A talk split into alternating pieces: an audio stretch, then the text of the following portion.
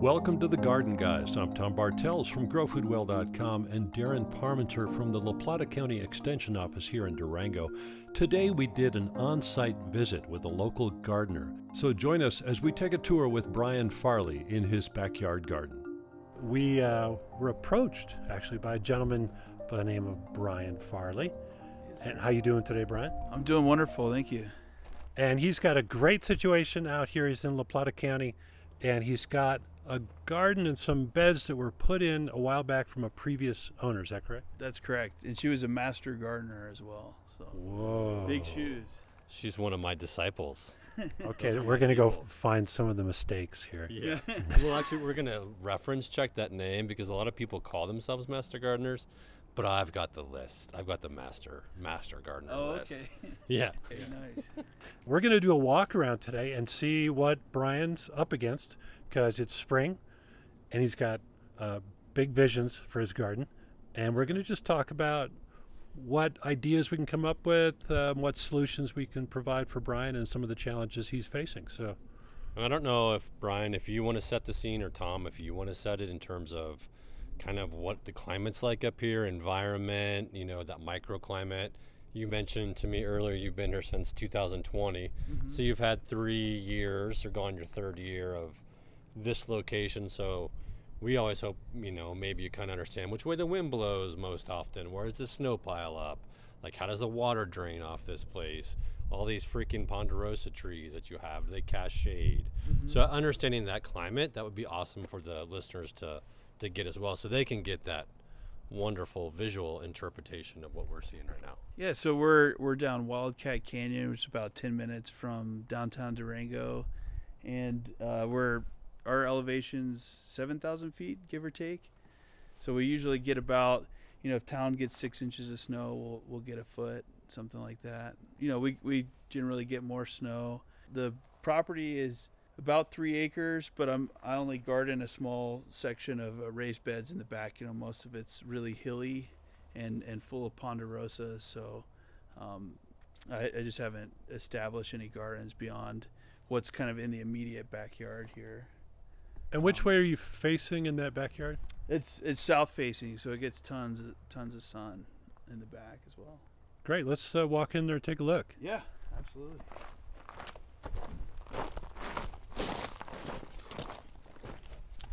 You want the gate closed? Uh, it's fine. So I guess I guess it's worth pointing out. So, you know, any any uh, perennials that you see here are, are uh, all the effort of the previous homeowner. So, um, I, I really can't take any credit for for what you see here, all the pretty flowers coming up. But uh, I do I do try to maintain it the best I can. So, So it's great. You've got one, two, three, four almost four terrace levels that have been built in with railroad ties, creating like a dozen different beds of perennials and flowers above your patio. You actually got some. Uh, you got prickly pear. You got some yucca. You got this, the tulips and the alliums are coming up. I mean, it's it's really nice to start. The one thing that we always see with railroad ties, it's it's great not to have edible crops mm-hmm. within a railroad tie garden because they made railroad ties to last as long as the railroad lasted. You know, and so what they would do is they would dip them in some really nasty stuff, and then they would last for eternity. That stuff tends to leach and that tends to accumulate in the soil a little bit. And there are certain plants, especially those that we eat, that can take up that arsenic, um, other heavy metals that are leaching out of that. And that's specifically root crops would pull up more arsenic if, if, if that's the example we want to use, uh, versus what's going on here, which are mostly non edibles. Yeah, like uh, a lot of root crops, spinach actually is a bioaccumulator of heavy metals. So it's nice not to uh, make this an edible crop and make this more of that ornamental. So it's not really a critique. They actually did a good job not putting, Yeah. you know, or uh, edible crops in there. Well, and it's beautiful, and it's going to provide a lot of other uh, flowers and nectar and pollen for some of the pollinators coming in uh, during different times of the year. So it's actually going to help the food garden. So then this is kind of where the work's going to start for us. So we have we have a little bit more perennial beds here and here, and then and kind of part of here you can see the the tulips coming up now, um, and then kind of everything to the um, the east, if you will, is, is where I want to sort of establish a, a annual vegetable garden. So we're looking at some raised beds, some framed raised beds that were done here ahead of time. And it looks like you're dealing with maybe 100, 150 square feet, something like that. Just to give our audience a little visual on uh, how big the challenge is. So let me ask you, what was your motivation when you moved into this house? You saw these beds, but was there any other motivation as far as why grow food? Why why do a garden? I, you know, I think a, a large part of the motivation is just to have um, sustainably grown organic food that comes out of my backyard. I don't have to go to the store to get it. Um, there's there's a certain appeal, and then just um, I also want to be sort of competent generally when it comes to growing food, just for my own, you know, self growth, I guess. Um, yeah, it's just it's it's always been something I've wanted to do over the years. I've lived in different places and I've you know grown grown a couple lousy tomatoes, but uh, never really established like a real um, uh, proficiency in in the art of gardening. So, what do you think your biggest challenges in this uh, endeavor? So I think uh, a lot of times my biggest challenges are weeds. I get I get a lot of just competing crops, you know, weeding, and and obviously you just get in there and, and weed them, but sometimes it's just hard to keep up with them. Darrin, you got uh, some tips on that? Tips on weeding? Yeah, or Um, you know, avoiding weeding, Have reducing well-calloused weeding. Knees. I mean, Have good knee pads so you can just Yeah. kind of scoot along I and just keep I mean, weeding. to be honest with you, you you have no idea what the seed bank is here, right? There could be generations of seeds. There could be hundreds of thousands of seeds out here. So to me, again, we always go back to what we say: is you get what you get, and you don't throw a fit. Of you may have a ton of weeds, and weeding may just be Yeah. one of those things that you're going to do every year. You can outcompete, hopefully, with you know, especially in your vegetable beds. You know, Tom teaches it really well. This really highly uh, packed in, dense planting style, which outcompetes weeds, right? So if you can outcompete those weeds over years, great. If you can keep them from going to flower and seed, you are so far ahead of that game. If you can just remove one year of that seed bank, um, your other plants will love you for it. I, and I think that's a mistake I made early on. I was like, when when the wildflowers started to grow, I was like, oh, they're pretty, you know, the the butterflies like it, the hummingbirds like it, but then, uh, you know, after they go to seed, it just becomes, you know, the the the the problem perpetuates year after year. So And sometimes you just gotta live with those things. Like, okay, so I got the pollinators; they come in early. If it's just depends if those weeds are really affecting what you want to do, especially with growing food, then they may become an issue. Over there in the corner where you just have some juniper and whatever else you don't know what's going on, oak brush. If weeds come in there, let them be and let the pollinators have those, right? Yeah, the asparagus that's that's been a pleasant surprise year after year. It seems to get um, more and more established, and uh, yeah, if, if we can get to it before the dog does, we're usually pretty good. And your onions are making it. It seems like it. It Yeah. seems like it. Yeah. You've got some early onions. So you bought the baby plants, put them in, filled in this area, and got them ahead of schedule, which is great. A lot of people won't get those in in time, so good on you for that. Thank you. They love the water for sure, especially this time of year because once you you know you bought them and they look like they gotta like kind of break that dormancy that when they were shipped and when they do after they do that they'll start putting out roots, and then after the roots then they'll start putting out more more of the leaves. Um, so getting that water, that soil moisture up is gonna be critical for you. It looks like on this side there's some kind of some mallow and some uh, rhubarb, and you'd mentioned maybe this could be an expansive area and make it a little bit more of a purposeful bed on this side. Is that what you were thinking? Absolutely, and and you can see where I kind of started trying to till it up a little bit, and I think I hit a bunch of aspen roots, and I gave up pretty quickly. I say that can be challenging. Yeah, hitting tree roots uh, is kind of demoralizing. yeah. Yeah. And in this bed, you're gonna. F- so what we see in the bed is we have a beautiful aspen tree. Um, for those of you who don't know, aspens are voracious suckers. They put out so many suckers off their roots. That's how they, you know, essentially flourish in our native forests. Um, and you got wild rose or the um, the aggressive rose that's going to spread on you as well. So you have some aggressive species in this bed, and then you have the super deep rooted the mallow kind of coming up and I don't know what else we see. Got some maybe some hollyhocks or something in through here, And then we had the lone rhubarb. We talked about rhubarb last week as We did. our second favorite perennial, which would also be our last favorite perennial. There was there asparagus was and rhubarb, two. and here, here they are from A to There we R, go, the perennial vegetables. Do you like rhubarb? I do like rhubarb. I'm I've I've just started to experiment with it. So mostly pie. Um, I don't know what else to do with it. That's exactly what we went over. What else can you make besides pie with rhubarb? We didn't know. I'm sure somebody out there does. Nothing that I know of, that's for sure. Sure, you can pickle it, you can can it, you can make something with it. But yeah, we we we kind of uh, thought about this last week, and all we came up with is strawberry rhubarb pie, and that was it. So if you like pie, having one plant is plenty. Right, and it's we're looking at it here, and it's by itself just gangbusters of green growth. It's one of those things that comes out early. You can ignore it. They do incredibly well. So I guess you know when you get a plant like that that's doing it on its own, you want to just let it do its business because it's uh, you know it's not creating a hassle for you, and it's free food, right? I mean it's great. Absolutely, yeah. And and uh, pretty much all I do is water it a little bit until I get the irrigation going, and then I don't even have to think about it. Yeah. And I, I think so, a tip that I did here is to cut the flower off, and then it'll it'll grow more branches. Is, is that true? Yeah, it, I mean, so you're kind of like moving the what we call a carbohydrate sink. Mm-hmm. So once it starts producing that that flour and then the this, the stalk, all the carbohydrates from the roots are going to go there. If you remove it, then those carbohydrates can go back into those leaves. Well, let's move on to the beds over here. So maybe that's my biggest challenge, Tom. Is the dog. Is the dog probably? So you've got to engineer for the dog to be out here amongst the garden beds.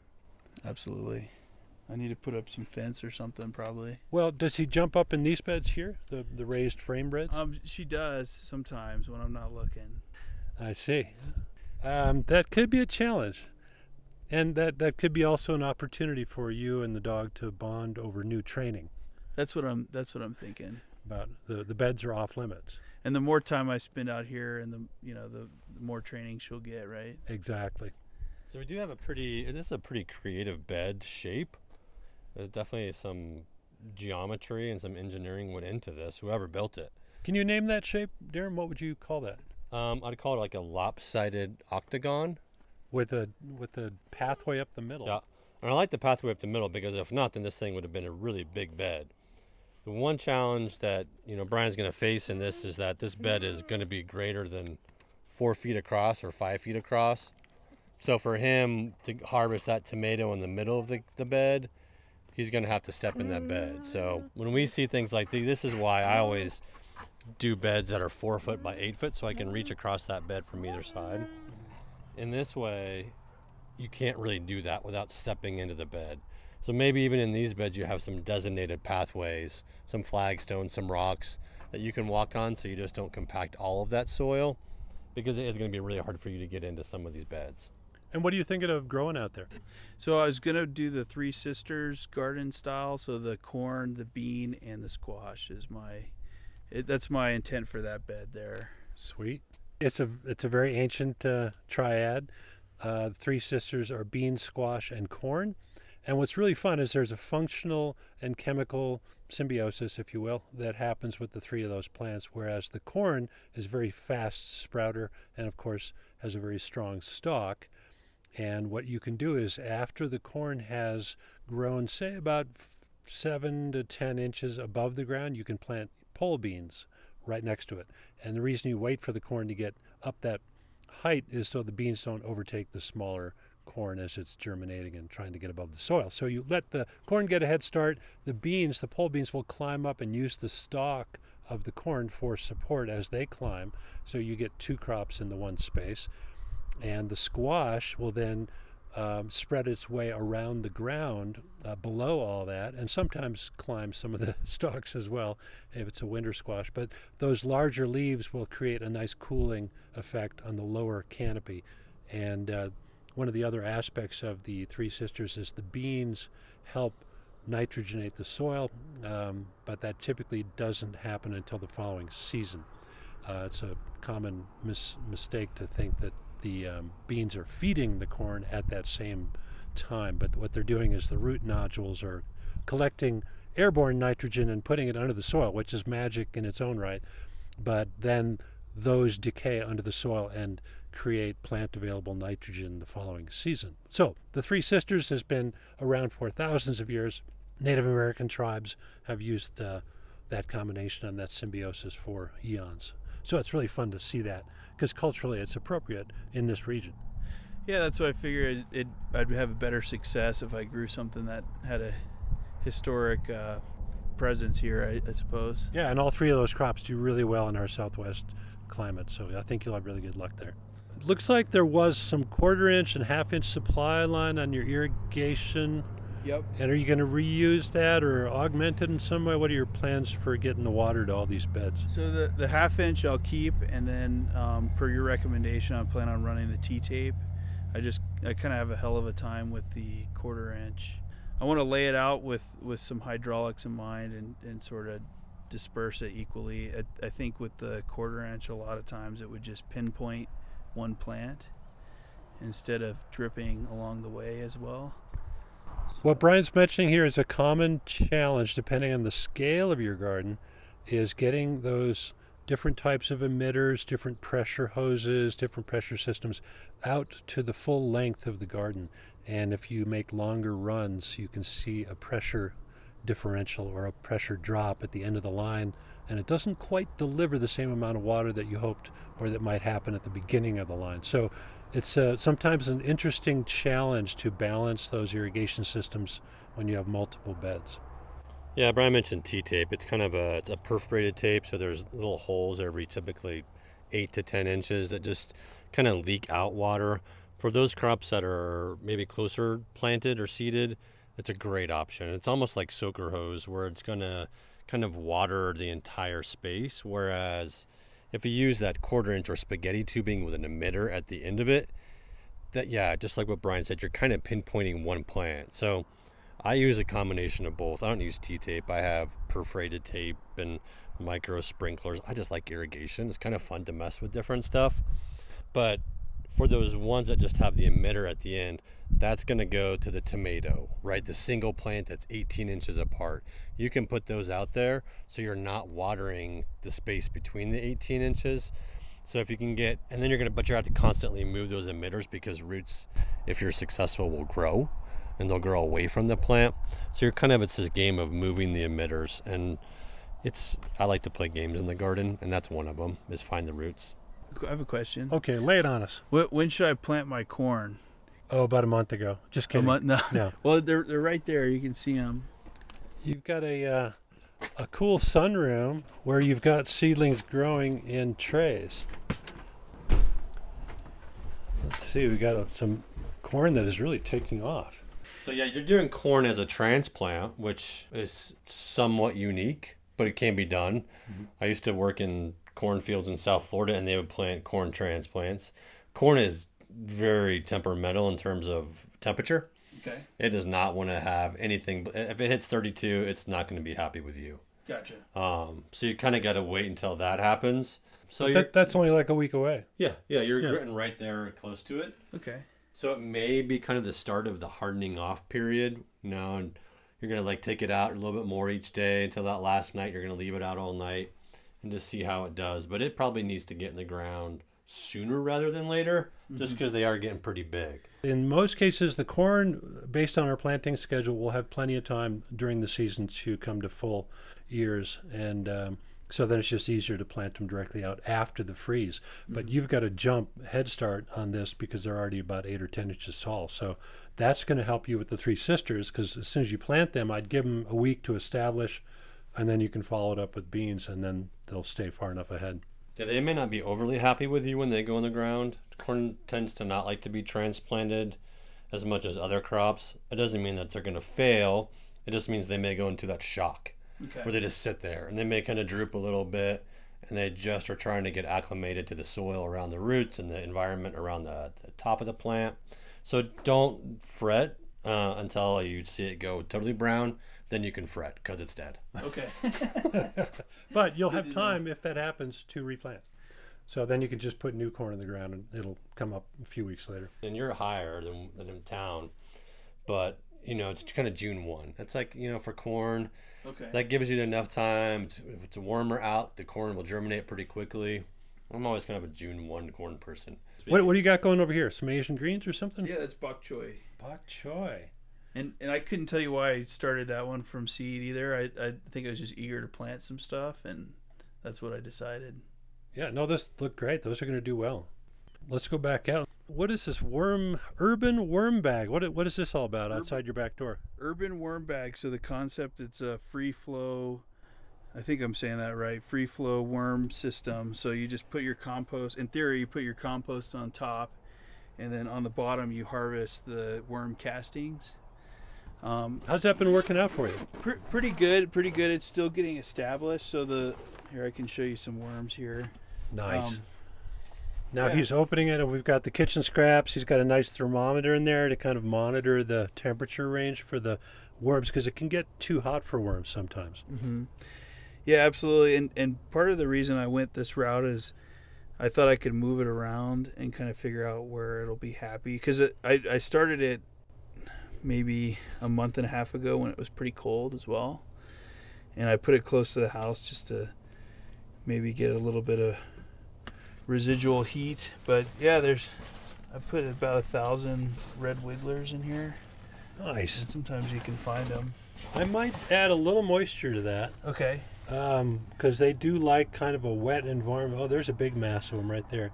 Yeah, you see how they're all congregating around the wet mass? Okay. If the whole bin was like like all these peat pots, they should be optimally like the consistency of a wrung out sponge. okay. So you can sprinkle some water on there, and these worms will migrate around instead of being in one ball around some some wet material there. That's great feedback.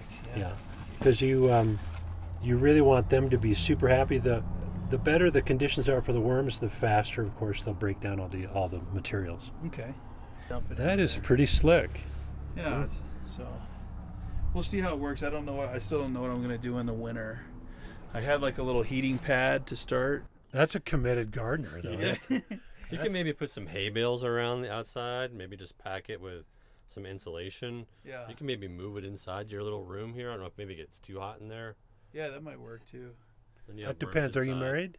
I am married. Don't Uh-huh. don't move it inside. I. I asked my wife starting out if I could do worms in the house, and the answer was no. I think women categorically have been taught that that's just a no-brainer. Yeah. When the guy asks you to put the worms inside, you just say no. Yeah. If you want to sleep outside, you can put the worms Yeah. inside. That's what exactly. yeah. So it's uh it's the hunt to find out where the secret worm bin spot should be on the outside of the house. That's But right. it looks like this is working for now. That's cool. yeah. So, uh, do you have any other composting type opportunities out here? So I I've got some I've got some spots where we could set up a more permanent situation. I could show you the, my compost point out there as well if you want to go look at it. Sure, that. let's go look at that. Yeah. And what kind? This is a Mount Royal plum tree. hmm So I think if it's a Mount Royal, if I know that variety, it's it self pollinates. That's right. Yep. So it doesn't need another plum somewhere in the neighborhood or close by to do that cross pollination. So, what do you got here on Compost Point behind this uh, gate here? Okay, so I've got um, I've got a culvert. It's just a section of culvert that we were throwing food scraps in kind of haphazardly to see what would happen. And what happened? So it, it kind of breaks down on the bottom. I think like the bottom three inches I could probably harvest, uh, which I just haven't done yet. And then it, it takes some time. That's why I've gone towards the worms. Oh, I see. Yeah, the worms will speed it up for sure. And then I've got just a, a, a pile of, uh, you know, dead branches and, and plant matter, as well as a, a tumbler, which, uh, So he's looking at one of these black, um, semicircular black tumblers for compost. And I've never had a lot of luck with those. Darrin, how do you like those kinds of, uh, you know, they make them in all kinds of shapes. This one happens to be spherical in general. You're having trouble with the, if the lid would go on. Yeah, you're having trouble just getting the lid on. I don't know. Creating a lot of Maybe this isn't a model for you. Um, too many moving parts. I love parts. it. That's great. It works really well for me. um, you know, the thing with these tumblers, and they do these for ease because you always want to outside in, you know, kind of keep moving that the the pile of compost. Mm-hmm. So they make this like a big ball, and I could actually probably see my kids getting in this and rolling down the hill. There you go. So that would be a danger point for me. Um, but they're just small. So if you're producing a lot of yard waste, you know, a lot of brown material, that thing is going to fill up, which is probably why you have this other pile right next to it, is because you can't fit everything in those. Exactly. So they're just pretty small. And then if it is in the direct sun, that thing will get hot as all get out and dry out. So having it in the shade where it is now is probably a better choice than having it in the blaring sun, for sure. But you're also staying next to the compost. Like Yoda is right next to you. I mean, Tom is like the compost, like compost. He is. Yes, he's got it. struggle you have. so, what's your your dog's name? Is what? Olive. Olive. Olive has been following around, Yeah. and she is very concerned that Brian hasn't fed her yet. And she's eyeing the asparagus, so You're higher in elevation, so things are going to take longer. traditional compost piles for people out there that are thinking of making them uh, that can be made out of all kinds of creative materials much like what brian's doing here um, but typically with a front slat like a gate on a square shape that slides up or down or folds out or hinges out is the easiest way to access your compost so you don't have to lift anything you just take that front gate off and you've got access to the whole pile all this material will eventually break down. It's just a matter of your schedule and are you counting on that compost for this season's garden? and that and that's that's certainly not what I'm doing this season. Yeah. I'm not counting on that. So That's a good thing. yeah. What do you guys think about the tarps? I, that was a method that was recommended to me for killing weeds. You let them germinate underneath, but then they don't have the sunlight. So if we look at these beds, so they have a layer of black plastic over the top of it, and then the the hope is that you are going to kill uh, any germinating weed seeds, um, just because they're either it's going to get so hot under there, or there's not going to be any light, so they're going to die out. If you want to really solarize these gardens, then use clear plastic. Clear plastic is going to let a lot more light through, obviously, Okay. which is going to heat it up way faster and for way much longer than black plastic does. Now, black plastic is emitting light from the equation here, which has which does potentially help. Um, I'd be curious. We could always peek under there and see if anything's kind of coming up or how hot it is. Uh, you know, again, those weeds are tenacious. They'll they may outlast you. You know, they can wait you out. Um, but I'd be curious. It's you know, black plastic is has been known to kind of smother out weeds, but I've also seen bindweed and mallow push up and kind of balloon or pillow up the plastic as well. Interesting. So Well, do you think it'll hurt the the bugs and microbiology? I don't think so because I don't think you'll get that hot. I mean, I don't know if there's a. Um, I always use that 145, 150 degree temperature. To that's you're going to start killing things off because that's also when you start to kill weed seeds off. But if you're going to kill a weed seed off, you're probably doing some damage to anything in that top layer of soil. You know, in terms of beneficial fungi, bacterium, nematodes, protozoa, all those things that you can look under a microscope at. Since you're not going to be using that compost over there, you're going to purchase some compost. But it looks like you're looking at 150 square feet. Mm-hmm. And I know you mentioned bags, and one suggestion was just getting a truckload of it for a lot cheaper. That's probably what I'll do. Go to the the nursery and just grab a truckload of compost. Right. Yeah. Those those bags are great for small beds and, and small chores, but if you're doing a fair amount of space and you've got about a five inch um, space on that vertical frame on the bed, that you could add quite a bit more material in there. So you would be better off, I think, with a truckload or so. Okay. Thanks.